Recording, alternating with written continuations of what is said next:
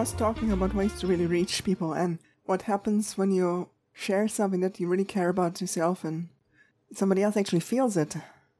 And you could listen to me rambling on about this for hours, but I think you want to hear from somebody who I know for a fact knows how to pull that off. That's Manu. Manu Intiraymi, hi. Yes, I've practiced. Hi, Jessie. How are you? Not bad. I practice too. Oh. I'm pretty good at saying Jessie. I can say it over and over again. Jessie. See? Hmm. I did it. Jessie. I did it again. Hey, you've been up to some good stuff, haven't you? Yeah, I have. I've been up to some bad stuff in my life too, but for the last few years here, at least, at, at least the last 10 years, I've been up to some pretty good stuff. And a lot of it has to do with good acting. It's fairly recent too. And then people should take a look at it. Yeah, there's a lot of good projects on the line. I've been really, you know, I haven't been blessed like Leonardo DiCaprio or anything the last 10 years, but there's definitely a lot of projects that are still out there to come out and a few that have come out this year. And I've been pretty lucky these last 10 years. I also started producing myself, and so I've, I've made a couple films, and uh, that's kept me busy in between other acting gigs. And recommendations for people who want to see some good stuff? Um. Wow. Well, see, I'm pretty hard on myself. I, I'm not so sure I've made anything great. Um.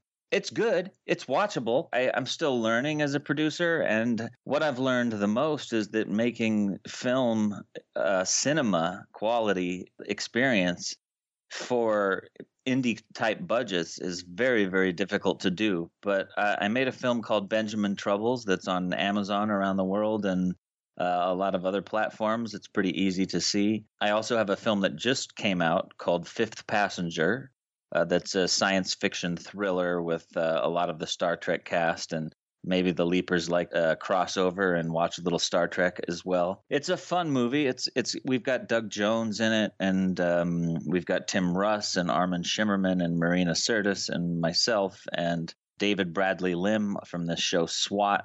It's a neat story. It's about in 2151, the Yellowstone caldera erupts and it causes this gigantic dome to be built, and people inside the dome are like the rich and the elite, and everybody else is basically just trying to get either inside the dome or on all these massive spaceships that are leaving Earth. Mhm. And then one of these massive spaceships that have all the poor people on the ship, they're they're referred to as roaches, basically. Uh, And, and by that time, there's no real racism anymore, but there's definitely like rich and poor, and that's the only uh, sort of snobbery going on. Is still nothing them going on? Yeah, and so this gigantic spaceship has an accident, and a couple people from different class systems all end up on the same first class escape pod, uh, running out of air, uh, running out of water, and running out of life. Um, and it's interesting. It, it's told through this neat uh, storytelling mechanism that we call a memset. That's a thing on the spaceship that records your memories. And so when a spaceship docks, you can experience anybody's memories that was there. It was a neat script to read. And uh, the first time I read it, I knew that I wanted to get it made. And seven years later, the, the story is long, but we we got it up on Indiegogo, and the sci-fi fans supported us and got us our first money. And then we were able to find more money and match funds with other people, and finally get this thing out there to the to the world. And um, it's out in like 16 18 20 countries now. It keeps getting sold to new places. So i hope you guys check it out. It's called fifth passenger. You can you can get it pretty much anywhere and you can order the dvd at fifthpassenger.com or at epic-pictures.com also if you want to watch a free movie that i did it's a it's really beautiful and i hope that people take the time to watch this movie because it it touches your heart Yeah, guys, watch that one. it's called Instant, I N S T A N T, and it was made by Rod Roddenberry's company, uh, Roddenberry Entertainment. And it's a short film. It's 22 minutes. It's an excellent story. It's it was a, one of those things that um, really for me it was like a once in a lifetime experience. It was only one week. We, we shot it for one week, but actually five days is all it took to shoot. But it was five really magical days, and it took another you know a number of months or a year at least to finish the final product. But it touches your heart, and not many times as an actor you I mean I might have done 60 jobs since I was 18 years old. That is one of the most powerful, heart touching things I've ever made, I think. And it's free. So you can see it at, at roddenberry.com. You can see it at instantthemovie.com. And it's on YouTube. And if you do see it, the, the frustrating thing about making a powerful movie that's that short is that there's no real place to market it. And so uh, not many people are going to get to see it unless sci-fi fans watch it and share it on their social media. That's the only way that we're going to get it out and around the world. So Mhm. if you see it and you enjoy it, please take the time to share it with others. It's free. It's not going to cost you anything, and I, I promise you, uh, it will get through to you. At least ninety percent of the public, it'll hit their heart. It, it has some really good bits in it. And yeah, that, yeah, I can talk about it. You can talk about it without spoiling it, but Mm-hmm. definitely huge, huge, huge thumbs up. Yeah, it's it's it's great writing. It, you know, it's it's just a really nice piece. Uh, everything about it was done right. I don't have anything to complain about. Like most of the stuff, even the the you know big budget television or big budget films that I've done, I I, I have something where I'm like that could have been done better, or we I, we really messed up here, or we really messed up there, or I wish we would have done this. That film was just downright good all the way across the board. All the way to the set dressing, even. Not many people notice that, but whoever dressed that set, nice. Yeah, beautiful, uh, simple, uh, but also yeah, just the way they lit it, the way the you know the Yeah. quality acting, quality storytelling, the DP, uh, the photography is really subtle and and simple, but you know he really could have overdone it and he didn't. Yeah. Um, Yeah, you can get to serve the story. yeah. Yeah, there were all these moments like in that film that I picked in my head that I was trying to get across as an actor and you can only hope that the people that are filming it and doing the sound design and the color correction and all those things, you know, you can only hope that they're doing uh, what you hope that they're doing in my head. Like for for one thing, I, I don't think this gives away any of the story. Um, I kept as a as the character, I kept I kept looking up at the clock that was in the that was on the, up Mm. at the bar. Mhm. And to me, every second of that clock was super important to me. And I, there wasn't anything in the screenplay Ah, that said that. And yeah, and so I think the DP saw what they picked that up. maybe you know i don't even know how it worked but it did Mhm. and so that's really neat when when a choice you make as an actor you see that like Yeah. the the whole team is on the same page there's a magic thing that happens in good filmmaking where the costume designers the set designers the scripty the director everybody is kind of somehow you get all these artists i liken it to like imagine if you got all the great painters together and you gave them one canvas Huh.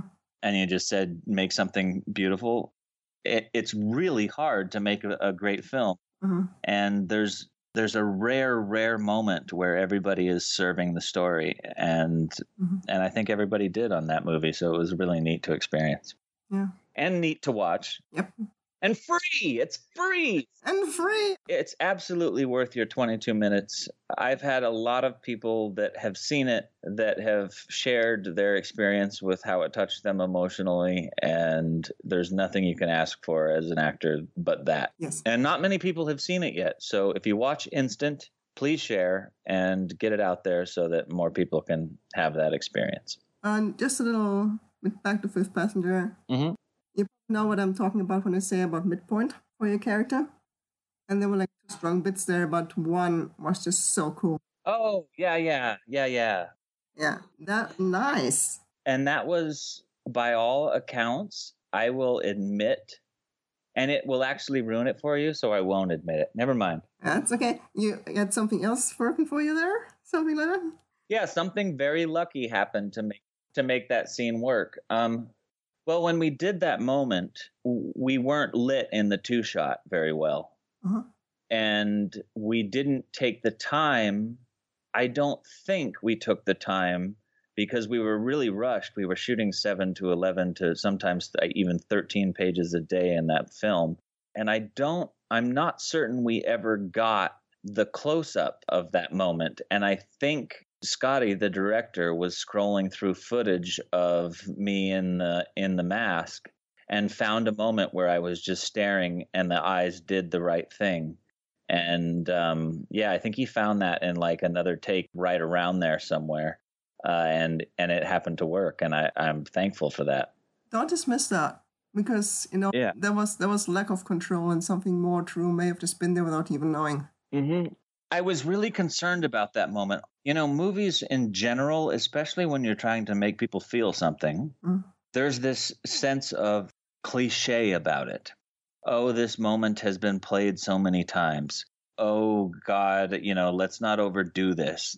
And there's this fear that I think all actors experience, Mm. and I think all artists experience when you're trying to make people feel something through art, because uh, you have the self doubt and and those kind of things. Oh, yeah. yeah, it sneaks in, Mm. and um, and you have to push past that to the point where you make it so cliche that it's real because life is a cliche like love is a cliche like all the heavy duty feelings we experience we convince ourselves to feel and it's beautiful when we do it and so i think this is kind of the same thing in film you have you have to make it so cliche that it works I mean, it can't it can't ever be the same thing because every moment is different. yeah person is different. So even if it's the same theme, you know, where it comes from, the whole, you know, construct, the whole human soul being the actor and the whole work behind it, it'll always be different. yeah all it's true all all feelings in general are relative i found that out the other day when i was doing some comedy i was uh, on stage saying just free form uh, off the cuff open mic stuff. Hmm. and i said a joke that my whole life i thought was really funny for a lot of my life and then i realized that it, w- it wasn't and i thought that it was really stupid and that it was kind of an arrogant dumb uh, sort of ignorant type of comedy. And then when I said it, I found out that about a third of the room found it hilarious. Hmm.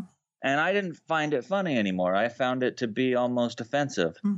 Funny is a relative thing, you know. Uh, you can you can really offend people with funny sometimes. it's difficult. Yeah, yeah, emotions of all kinds. Like I'm sure there are people that watched that moment that you're speaking of in Fifth Passenger, and their reaction was like, "Oh man, whatever," Mm. you know. Mm. Uh, so I'm glad that it touched you, and I, you know, I hope it touches other people too. Hmm. That movie's like a, you know, it's a popcorn movie. It's got a neat question beneath the surface of it all, and I think in the long run, it's got something to say. But at the same time, we were just having fun in space with an alien. But yeah, I hope people enjoy it. I, think they do, yeah. Let's not complain about some people coming in pre primed and getting, for some reason, nothing out of it, you know? Yeah, Getting all these funny, funny critiques. Yeah, how weird is that though? That experience. Like I have it all the time. People will tell me that a movie's horrible and then I'll, you'll go around in society and a movie will be out for like 3 or 4 weeks and you'll hear from everybody, "Oh my god, don't see that. I walked out of the theater. It was awful." And so you have that preconceived notion of like, "Oh, this is going to be terrible," but you watch it anyway and then you find it phenomenal Mm. because you've gone in with these low expectations. And then the other thing is you can have these huge expectations that like, oh, I can't wait to see this. It's going to be fantastic. I've been waiting so long. Mm. And then it doesn't live up to those expectations and it's really funny how all that is Mm. all those variables come into how much you experience a piece of art. Maybe not only the artists have to be in the moment, but the audience too. Mhm. Take it for what it is, you know? Yeah, for sure. I think the people that don't enjoy Fifth Passenger go into it thinking "Hey, it's got these big actors in it. They must have had a ton of money. Mm. Uh, Doug Jones' last film just won an Oscar. I can't wait to see more. Mm. And then they don't realize that they're watching a, a very low budget indie film that had a lot of heart and soul and passion to even get it on the screen and get it out there. Mm. Um, and so I think people that know that it was like barely made uh, with sweat, blood, and tears, th- I think those people probably enjoy it more Yeah. than the people that think, oh, here's another blockbuster, you know. Yeah. By the way, how do you say Morgan Lariah's name? It's like that? Exactly like you just said it. Yeah. People listening to my stuff might know that, but um, yeah, I'm a very tough crowd. hmm Of course, she co-wrote it, right? Yeah, she did. She owned every moment of that reality. I did not see the story of the actor. That's great.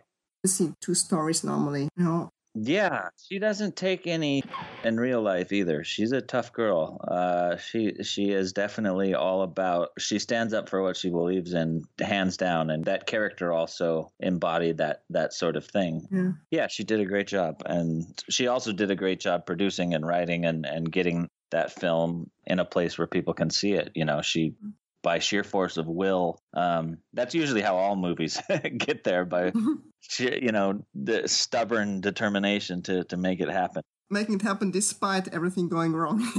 Yeah, absolutely. We're going to go forward until we get this thing finished, no matter what. I was I was really impressed. Unless you really really want to see, you know, want to say Avatar or something, but Yeah, enjoy a good story, guys. Might not be everybody's taste, mind you, so maybe check first what the genre is. Yeah. We're it's definitely a, a sci-fi thriller, sci-fi horror. Mm. More of a thriller, I, I think, than a horror film. But you, you said Avatar, and I recently went to uh, Disney World and rode the Avatar VR ride called Ride of Passage. Oh, And oh my God, I mean, talk about next generation of ride. That ride is, um, it really it gives you a glimpse into what people are going to be experiencing at amusement parks Yeah. over the next, you know, 50 to 100 years because you're on that thing.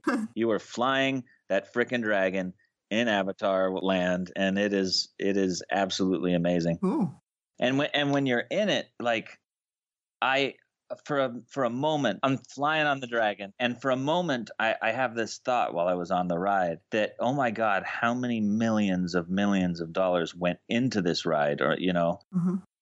and and and this experience is so realistic Mm. how did they do this and so i had to step out of the moment for a second and turn my head and try to see how they were making me feel these sensations and when i got a peek if you if you lean out and and look to your right or your left you can see the machine that they've built to get all these people on it Mm. and it's it's so scary to see the machine itself oh. that that was as big of a rush as the experience. yeah, it was like, oh my god, where am I? dragon, tag, dragon, tag, dragon. right, I went right back to the dragon. I was like, okay, that's too much. dragon one, okay. No way, we're all here experiencing the same thing. And then, and you know, and yeah, it's a, it's amazing. So if you happen to be in Florida, go take the ride because it is absolutely worth it. That ride is phenomenal. I mean, I literally got off it and I was I was high. I was like for for at least 3 hours I was speaking to other human beings uh, like I never did strangers, etc. Like Mm. it was awe-inspiring. It was really neat. It's an ICU machine. I like it. Yeah, it is. I mean, because you know, because afterwards we're sitting in the you know the stupid little trolley that everybody has to sit in to go back to their cars. Actually, I don't know, but I take your word for it. Okay, well, if you go to like the Disneyland or the big amusement parks, there's like a big long trolley that usually takes people from the parking lot to the park. Mhm. And a lot of times you're in there and you're squashed up against a bunch of other people that are all stuffed in there and you don't know them and it's kind of uncomfortable. Mm. But after that ride, I was looking everybody in the eyes and I was just truly alive. And most of them who had been to the park had just had that experience too. So we all started talking about it. Awesome. And yeah, it was very uh, an ICU moment, no doubt. And that's a lot of money put to good use.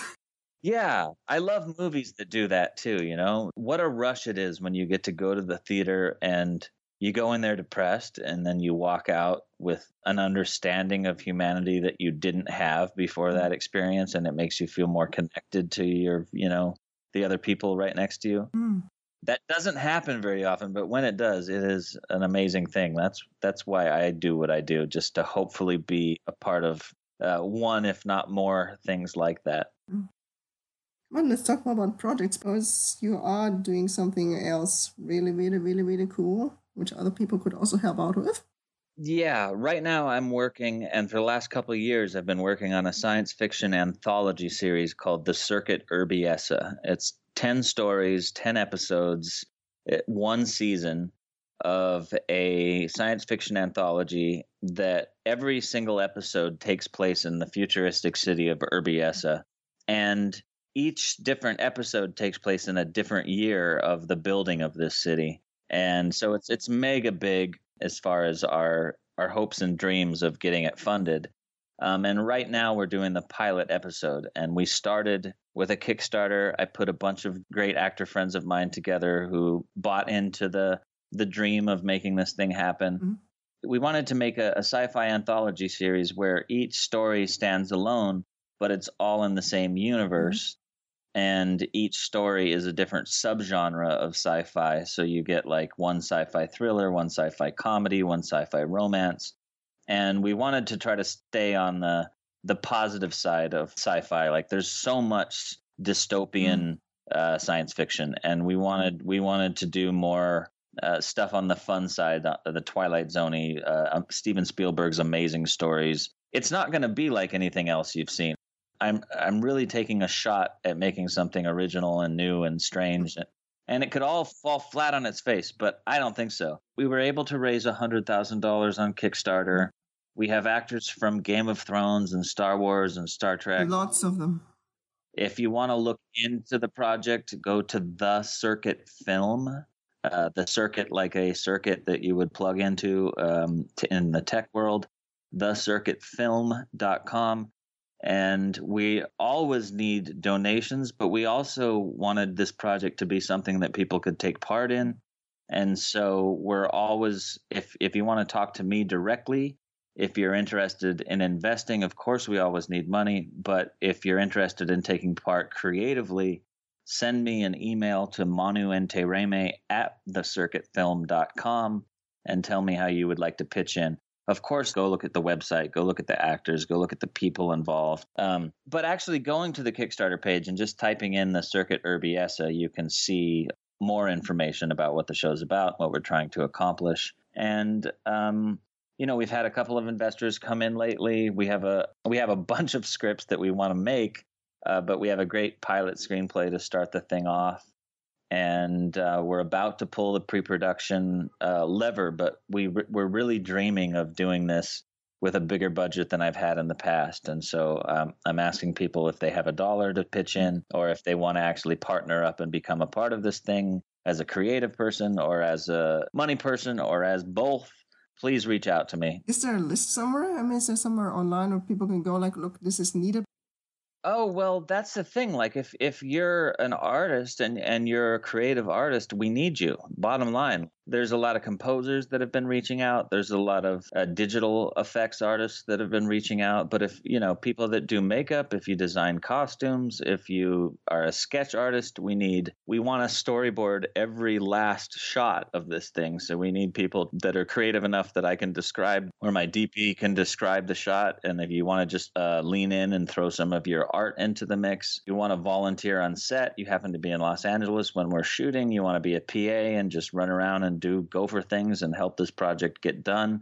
It's definitely another blood, sweat, and tears Manu Intiraymi project, but um, at the same time, some people have come in and, and given us some money. So money doesn't solve everything, but it's definitely the the, the most helpful in getting uh, things accomplished. If you only have the time to do one sketch, we want you to reach out. That makes a difference. Yeah, and absolutely we'll give you credit for it. You know, at the very least, we can say, "Hey, this this person did this art," and get you in the credits. And we're definitely just looking for creative people that love science fiction, mm-hmm. that want to do something positive, and we're looking for screenplay writers uh, that, that write short screenplays. Uh, we're looking for like 25 to 40 pages maximum. We want to keep it short because I want to keep the budget that we have I'm looking for quality versus quantity this time. Mm-hmm. Short screenplays are always welcome, and we want this project to be a series, so I'm in it for the long haul. Yeah, I was wanting to ask him, is this like a kind of a series one out of more, I take it? Yeah, I mean we're we're we're gonna shoot the pilot episode and hopefully we're going to be able to shop that around as a sizzle reel and get one of the major streaming networks or cable uh, networks or regular network TV to pick it up. Preferably, I would love it to be on Netflix or HBO or one of those, you know, big companies that really make the cutting edge, big budget stuff. Yeah. So yeah, we're we're throwing our hat in the ring to try to get a series out there and if we failed in that endeavor, we're still going to go back to Kickstarter and back to the crowd and crowdsource an episode two and I'm not going to stop until this thing gets built. So we're right we're right in the beginning still, but production's not too far away. We haven't picked a date yet, but we're we're very close on the script. So uh, we'll be announcing the pre-production soon, and um, then we'll announce production, and we'll be making it. Cool. I think it's going to be really neat to see the the city change compared to the genre of the story that we happen to be telling. I mean, they're all going to be science fiction and they're all going to take place in this same city, the same world, the same mega city. But if it's a noir tale, then the city's going to look a little different in that tale than it would if it was a, a buddy comedy story. But the fact that all these genres will be taking place in this city, it'll also be fun to see when the stories bump into each other in the slightest little way. They're not all going to tie together. It's not a it's not that type of show. But I think that some of the stories will rub edges a little bit, you know. Could be absolutely beautiful and we're aiming for, you know, home run 10 plus, wow, no one's ever seen anything like this, or it could be totally crazy like uh wow, there's way too many genres going on here. What are these people thinking? I don't know yet, but uh, you know, we we want to make it. And there's a bunch of people on board a bunch of great talented people in all the departments and we're looking for more. The circuit film.com and reach out to me manu Intiraymi, at the circuit film if you want to help. Awesome. Of course this all acting storytelling and so on. It does you know serve a purpose well, yeah, in the end, uh, you know, I, I act because I, I think that not only acting, but storytelling in general, but novels, television, good cinema, bad cinema, I believe that it brings us closer together as long as it's not like propaganda, you know? Mm-hmm. But, you know, good cinema to me, good storytelling always shows you a point of view of another human being that you're not in their shoes, but you get to wear them for a while. Very quantum leap yeah, right? Quantum exactly. Like that story was so great that literally that's what he was doing every episode. A translation job almost, yeah, because he is of the you know group which is usually the most fortunate and he gets to see the groups which are not. I, I love that you guys have a club that keeps Quantum Leap alive. I loved that show. It, what a great concept. Are they bringing it back? I heard some. Well, there is apparently a movie script finished. Aha. What good to go, whether or when it's happening all the fans are guessing. Mm-hmm. We're waiting and we're hoping for a new show, and yeah, well, we're all rooting for it in any case. Oh boy, you got it. I love that show. The circuit is in a way it's, it's not quantum leap, but it's that in a way that same like different story every time, different character, different thing that you get to see. Mm-hmm but all in the same fun city. And who who knows? Maybe Bakula will join us at some point we do have a lot of Star Trek actors on board, and I love Scott Bakula. I think he's a fantastic actor. One of the that's the strangest thing because I was, you know, on Voyager for 2 years and I did a lot of personal appearances for Star Trek and I've gotten to meet almost everybody from every cast along the way, but I never did get a chance to meet Scott Bakula. Wow. Yeah, I haven't met him yet. I even went to the set one day because you know uh, Enterprise was on right after Voyager, and so I still kind of had come and go privileges. But he was he, he wasn't there that day. Oh, yeah. If I would have been there almost every day. Yeah, I know. Um, and then you know, if I can just spout a couple of more projects, I'm in a film. I'm not in a, in it a lot, but there's a great film called We Are Boats coming out soon that my friend James Bird is making. Keep an eye out on this guy because you should actually watch his other films. Uh, he he made a film called Honey Glue, Honey Glue, that is just beautiful, really really beautiful original film that's absolutely worth seeing. And his first film that he directed called Eat Spirit Eat is also a pretty neat. The spirit behind it is addictive in the way that it's just so childlike and creative. And um, I think he's going to be a big filmmaker, and I have a little cameo in his upcoming picture. We are boats. Okay, guys, you got a good list. You got homework. Yeah. Got an end question for you. What do you think? So you could play any character at all, ever. Can be from a show, can be from a novel, can be anything, can be abstract, could be the wind, anything. Which one would you like? You know how hard that question is to answer? Uh huh. I've had that question asked, I don't know how many times. I probably have lost count by now.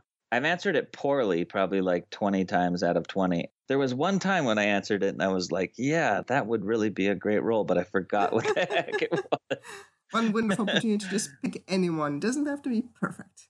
Yeah, any any role. Um I suppose I have to answer it more than once. If it was like a comic booky movie, I want to play the Joker. I, I, want a chance to play the mm-hmm. Joker. I think that would be really, really neat. Um, and then if it was like a historical drama, I've always wanted to see a, a movie about the real life of Edward Albee. Oh God, who am I thinking? I'm not thinking of Edward Albee. I'm I don't know why that came out of my mouth. Edward Albee did the Zoo Story. Have you ever seen the Zoo Story? No.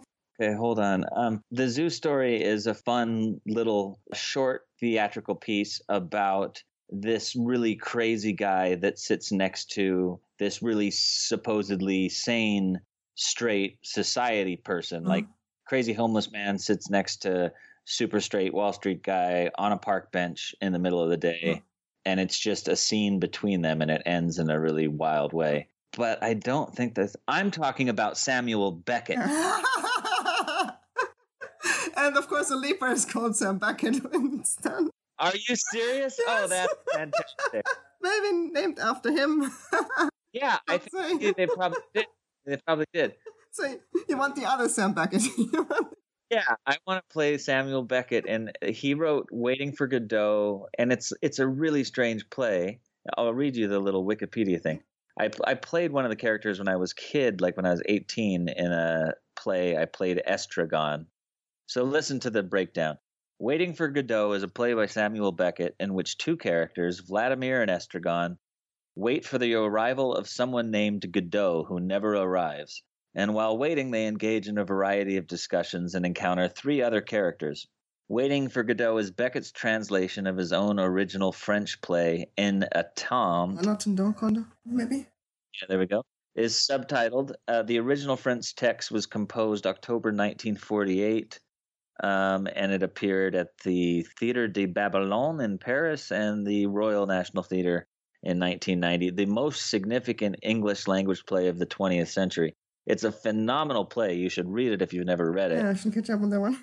But guy that wrote it is his life was also super interesting and for him to it's all like abstract theater. It's very strange stuff, you know? All all of his plays. I don't know if he ever wrote one that was normal. Okay. Um, so I would love to see a, a, movie that dug into his real life and, and what he lived through in order to come up with those strange characters that he wrote in theater. And I look like the guy, I think. Really? I looked at him and I went, hey, I look like that guy. Maybe I should play him. You should write it.